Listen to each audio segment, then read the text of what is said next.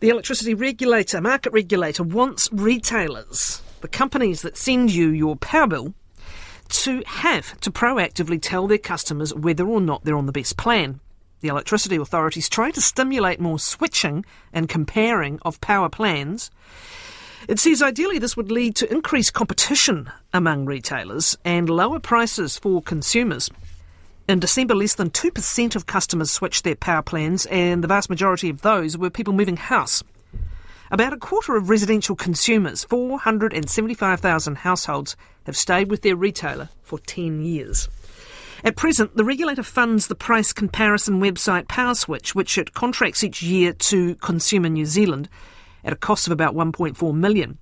Paul Fuge runs the website. He'll be with us in a moment. Morning, Paul. Good morning.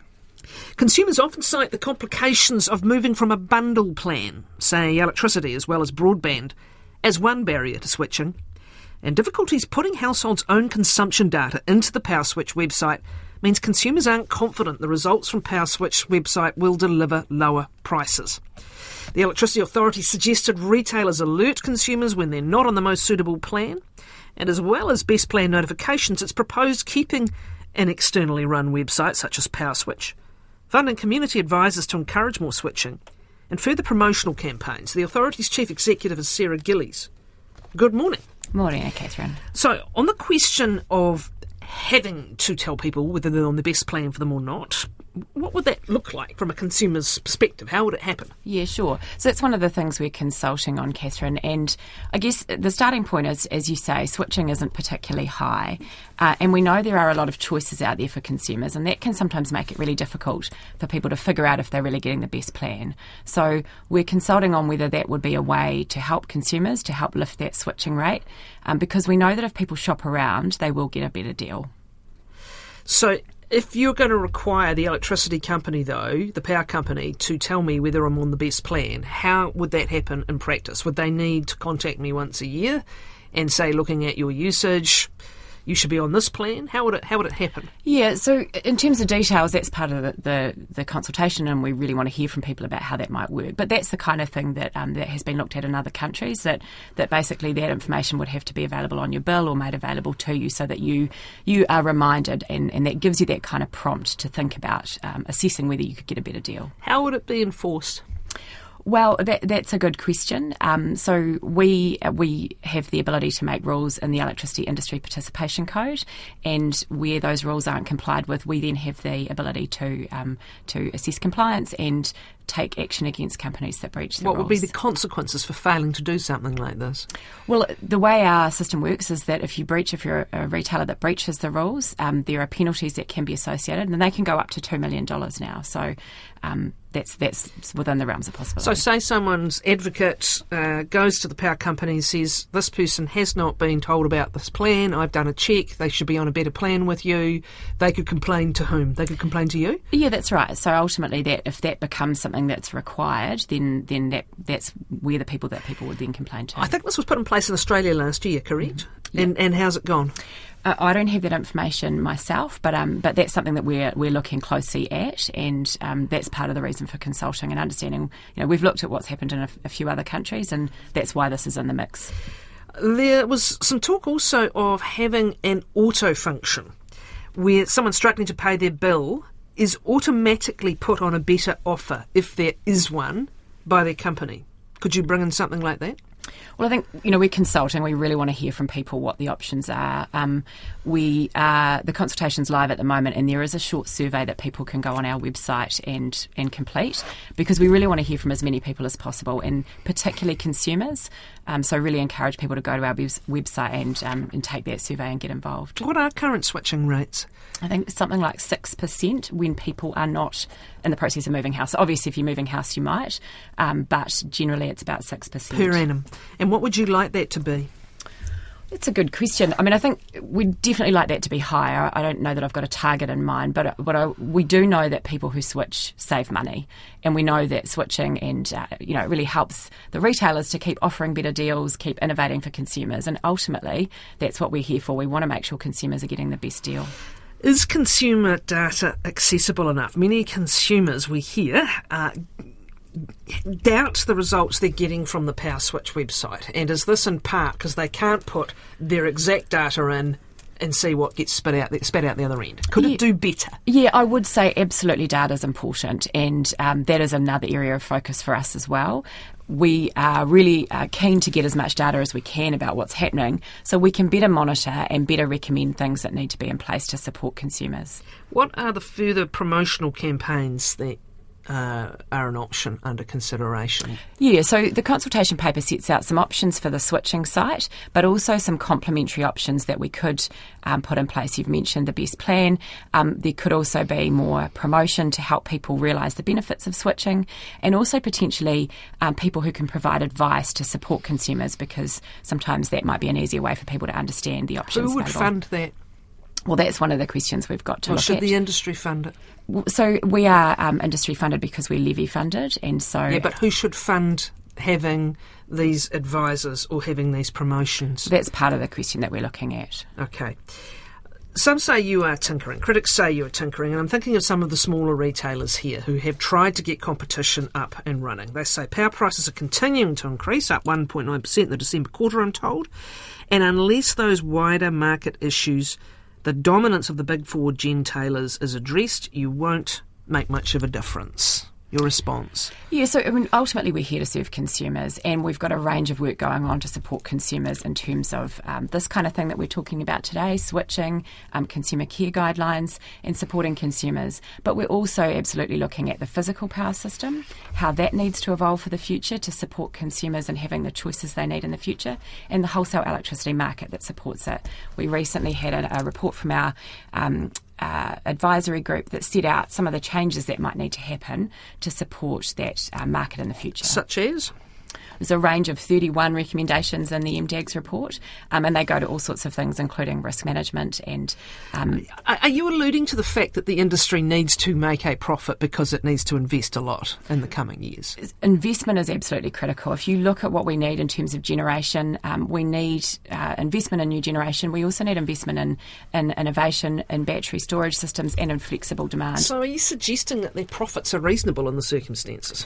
I- I don't know that it, that's a question that I can really get into today. But what I can say is that we're we're focused on that future and what consumers are going to need in the future, and making sure the market evolves for that. At the at the retail end, though, the so-called you know competition. How many of these smaller players who've come on the market have subsequently been bought up by the big four? Because I can name one, two, three, at least.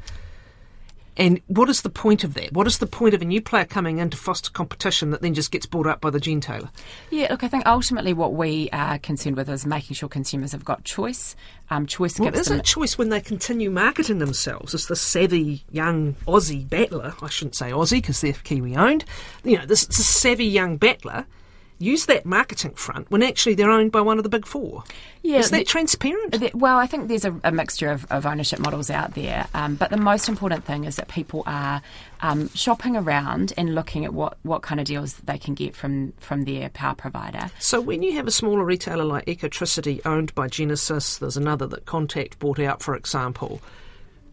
Should the should the consumer know that that company is owned by one of the big four? It's a good question, Catherine. Um, I mean, ultimately, you know, there's a lot of complexity out there. There's a lot of plans, there's a lot of options. I think the best thing we can do is help people get the information that supports them in assessing the, the best options. And we know that if they switch, they're likely to save quite a considerable amount of money. Thank you, Sarah Gillies, who is CE of the Electricity Authority. Paul Fuge is with us. We introduced him earlier, PowerSwitch's Manager, reminding you that this is the website um, that is funded by the regulator, uh, and the, the whole gig has been contracted out to Consumer NZ at a cost of 1.4 million. Let's look at the savings attached to switching as things stand now. What are some of the latest numbers, Paul?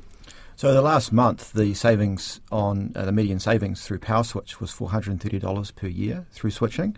Over the last six months, it's around four hundred and nine dollars a year. So that trend is increasing. So a year ago, that number was three hundred and eighty-five dollars. So what we're seeing is an increase in the uh, in the savings available through switching provider. Okay. Why aren't people switching more? Well, it's a perfect perfect storm, really. There's a lot of apathy and confusion around electricity, and I hate to say it, but electricity for many people is simply simply quite boring. So it's a hard thing for people to aren't. get. It's a hard thing for people to get excited about. In fact, one in five consumers don't even bother to open their bill. So it's very hard for people to get enthusiastic about it, but it's also very hard for people to compare prices because the bills don't contain key information that consumers need to make comparisons. So uh, we've been here before, and I think we've been here before also, Sarah. You want a simple, consistent set of data on each bill where people can compare one to the next to the next. That's right. It should be the pricing is for petrol or other things. Why, why isn't that happening already? Where is that at, please, Sarah? That's part of the the Current review. Yeah, that's okay. right. Okay. This question of the smaller, so-called smaller companies actually being owned by the bigger companies has that, in fact, increased the confusion, Paul? I think there's a lot of confusion and apathy in the industry in general. I think there's, a, there's evidence that consumers have simply given up. Uh, 30% of consumers tell us that they, don't think there's any difference between what retailers charge, and that's simply not true. Are they correct? They're No. not correct. That is not correct. There's a lot of variation in electricity How prices. is that variation reached? Because this is the other thing that happens, and when I thought it was going to be outlawed by the Electricity Authority, I can't remember whether it was or wasn't. Um, someone switches to a new consumer, and there was like a 70 day um, kind of zone where they could switch back again. Straight away, that big company they've been with for years comes back and says, Oh, you know, actually, we've just worked out we could save $150 exactly what you've just been offered here if you stay with us. Is that still legit? That That's Yes, so no- pinching, poaching back the customer? No, so there's a period of time in which you can't. Uh, yeah. Can't poach Yeah, back. that's right. How long is that period of time? Oh, Catherine, I can't remember off the top of my head. I'm sorry. Like three months or longer or Uh, It's yeah. It's it, a year or it, no. It's not that long. Okay, a period of months. So that's that, that's another issue here. The, the confusion. You've got all these players. You've got companies um, who I'm now being told can't poach back right within a set period of time. Has that made a difference? It has made a difference. That's that's a really positive thing the Electricity Authority did. Uh, that's called the saves and winbacks. So that's correct. That um, electricity providers, if you change, they can't immediately just ring you up. And that, that was brought in because some of the smaller players were being outmuscled by the large players who could simply just They throw were a lot losing of money. market. Any market share they were gaining was going straight back to the big player. That's right. They were investing in winning customers, and they were sort of had the rug pulled out front of their feet. Can you speak to that question of some of the smaller, uh, 180 days it is, thank you, that's six months, that, that date, thank you, Jacob. Can we talk this about this issue of some of the smaller players coming on the market and then being bought out by the bigger players? Do they still offer a better deal than the parent company? Yes, that that tends to happen as we see the smaller challenger brands uh, do offer sharper prices. So on PowerSwitch, we see that the the ones that, that tend to dominate the results pages in terms of the lowest uh, prices tend to be the smaller players. Not always. Uh, there's a lot of jockeying for position over the last year, which is why we encourage people to, to regularly check. Uh, but in general terms, the smaller players tend to offer sharper prices. Even if they are owned by the bigger, Yes, the even if they player. own. Okay, questions coming in. Can you ask why all companies aren't in PowerSwitch? I've stopped using it for that reason. Well, most companies are. We cover 97% of the market. Is Flick in there? Yes. Okay, someone asking why Flick isn't in there. Flick are in there. The only company of any size that aren't in PowerSwitch is Slingshot, uh, and we are in active. They're two percent of the market, Yeah. and we're in active discussions with them. They have requested not to be on PowerSwitch at the moment, uh, and we're in active discussions with them to get them on the site. But this person's saying not spot price, but fixed price plans with Flick and others. No, all the all those They're plans all are on there. there. Well, this brings us to another question. Is the site itself as straightforward as it should be, given the starting point, which is inertia? Is the site itself too complicated? So we've invested a lot of money recently on making the site more simple. Electricity itself is quite complex, and it's made more complex through the fact that uh, basic information is not included on power bills in a consistent manner, and that makes it more complex than it needs to be. It's an enormous frustration for us that there's some simple fixes the industry could do to make it easier for people to compare prices. So we're left sort of trying to fix that through our website, and I agree it could be made much simpler if people were given the information they need.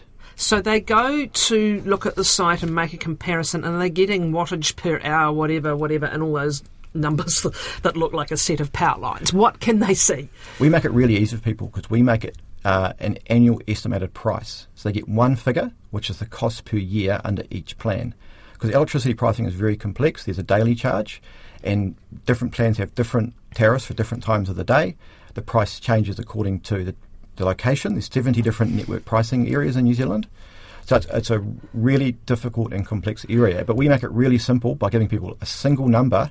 They compare uh, as an annual cost and compare that with the annual cost for all the other plans that are available in the market. Is this issue then part of what we were hearing earlier, which is the consumer wants to put their own plan, punch their own data into the site so that they can be sure of what is coming out the other end? Is that possible? That's right. So 30% of people are giving up on making a comparison because they can't find the information on their power bill. So it's an enormous frustration. So they come to your site with their power bill but they can't input it because they can't make sense of it. All the information is missing. 40% of, of power bills didn't have uh, a pricing plan named. And 80% of those that did had a different pricing plan than the pricing plan that the retailers had provided to PowerSwitch. See, isn't this just blatantly obvious as a fix? Requiring a consistency. And what do the power companies say when you ask for that? They'll have a whole bunch of reasons, like the banks, why this can't happen we have to cooperate and it'll take ages and we need new technology or whatever. Is that the case, or could they do this now? Could you introduce this now? Look, I think that's why we're doing this consultation is to is to see what the best ideas are and to see what's possible. Um, I think it's absolutely critical that people have the information they need to be able to you know make that comparison and see whether they can get a better deal. Can you give us some numbers, Paul? Just extrapolate that $409 per household on average a year for those who switched. Is that correct? Yes. What does it amount to in total savings across the whole market for consumers? So, for every 1% of consumers we can convince to switch, there's an $8 million wealth transfer from electricity retailers to consumers. It's only 20,000 households. So, it's an enormous potential for New Zealand households to save money. So, last year, PowerSwitch saved consumers directly around $6 million. But we think the figures indirectly because a lot of people switch off our site or they use the information from our site to negotiate a better deal with their power company. So the savings figures we're generating are more like 30 million a year. Okay. Other complications apart from the, the bundling, and is there a way of dealing with that where you have your power and broadband with one company? How, do, how does PowerSwitch deal with that? So we've invested a lot of money into our site, and we now have bundled plans on our site, and they're in a separate part of PowerSwitch. So if people are interested in bundled plans, we wouldn't recommend bundled plans. We think they're a more expensive option, but we they are a thing in the market, so we do have them on PowerSwitch. Uh, and they're in, a, in, an area in PowerSwitch, and people who want to look at bundles, they can look at them. And make the same comparison, okay, and get an annual figure. It's, Although correct. someone's just said I switched, and soon after the company raised their prices, can't win. Um, but but is your uh, site updating constantly? By the way, constantly. That's okay. one of the biggest costs we have is the is updating up- the data. We have three and a half thousand pricing plans in our database, so one of our big costs is constantly updating all the Should prices. Be a half thousand pricing plans. No, know? no, I it's, mean, it's overly say, complex. This reminds me of the infamous, you know, um, confusion as a marketing tool. Do we really need three and a half thousand separate plans? I would say no. It's overly complex for the size of the New Zealand population. The other situation is when you're on power and gas and your supplier says you get a better deal for keeping your power and gas with us. Not all of these providers will be able to do gas as well, right? That's, that's correct. So what do you do then? Do you compare the power and gas? Do you call that a bundle or just just power and gas we call deal. That, we call that dual fuel. Dual fuel. Do you, can you compare that? Yes, you can. With com- separating. Them? You can separate them out, or you can compare them together. Do the companies that provide both slap a real penalty on for separating them, separating them out, a real price penalty? Yes, it tends to be that dual fuel uh, providers have lower prices. Okay. What do you want to see happen out of this current consultation? We, you know, we think consumers are overpaying for their electricity. Um, what we would like to see is a simple fix that can be made right now is to put basic information on power bills that allows consumers to easily compare. What that means is we can then automate comparisons. We can make it really easy for people just to enter their address and then we can just automate the whole process. That can be done right now. This isn't something we need to invent. We've built our algorithm to do that. What's frustrating us, and what we've been talking about for many years, is getting retailers to put that basic information on power bills in a consistent manner. Do they need to be required to do so? they do because there's a first mover uh, first mover problem here. So we talk to retailers about this all the time, and they can see the problem, and they do have some sympathy for it. But the problem they have is if they invest money to make their power bills more clearer, they've just made it easier for their competitors to take their customers away from them. So why would they want to invest money in making it easier for the competitors to take away? So Can you see this issue? Absolutely, and this is a really important part of the conversation. And it, it, and this is directly being discussed as part of the consultation. part of what we want to hear from people in terms of their views. Is there an option as part of that consultation to require power companies to provide this consistent fundamental information that switching analysts need? We're absolutely open to hearing people's views, and that's that's exactly what we're going to do. So, really encourage people to go on our website and fill out the survey. What level of switching do you believe would be success? Are there comparisons overseas? I'd like to see between 20 and 30%, I think would be good. And over time that should reduce as, you know, retailers sharpen their pencils and, you know, s- come closer together. Because one of the things that the benefits that PowerSwitch provides is we're providing industry back to retailers themselves. And we know they're looking quite closely at PowerSwitch at what their competitors are charging. And so that in itself is helping drive power prices down. I mean, we've seen a massive increase in PowerSwitch usage. We've seen a 64% increase over the last four years. Was that massive over four years when we were all at home stuck with nothing to do for a couple of those years but get on the computer? It's a massive increase for a, uh, a, a subject which people find quite dull.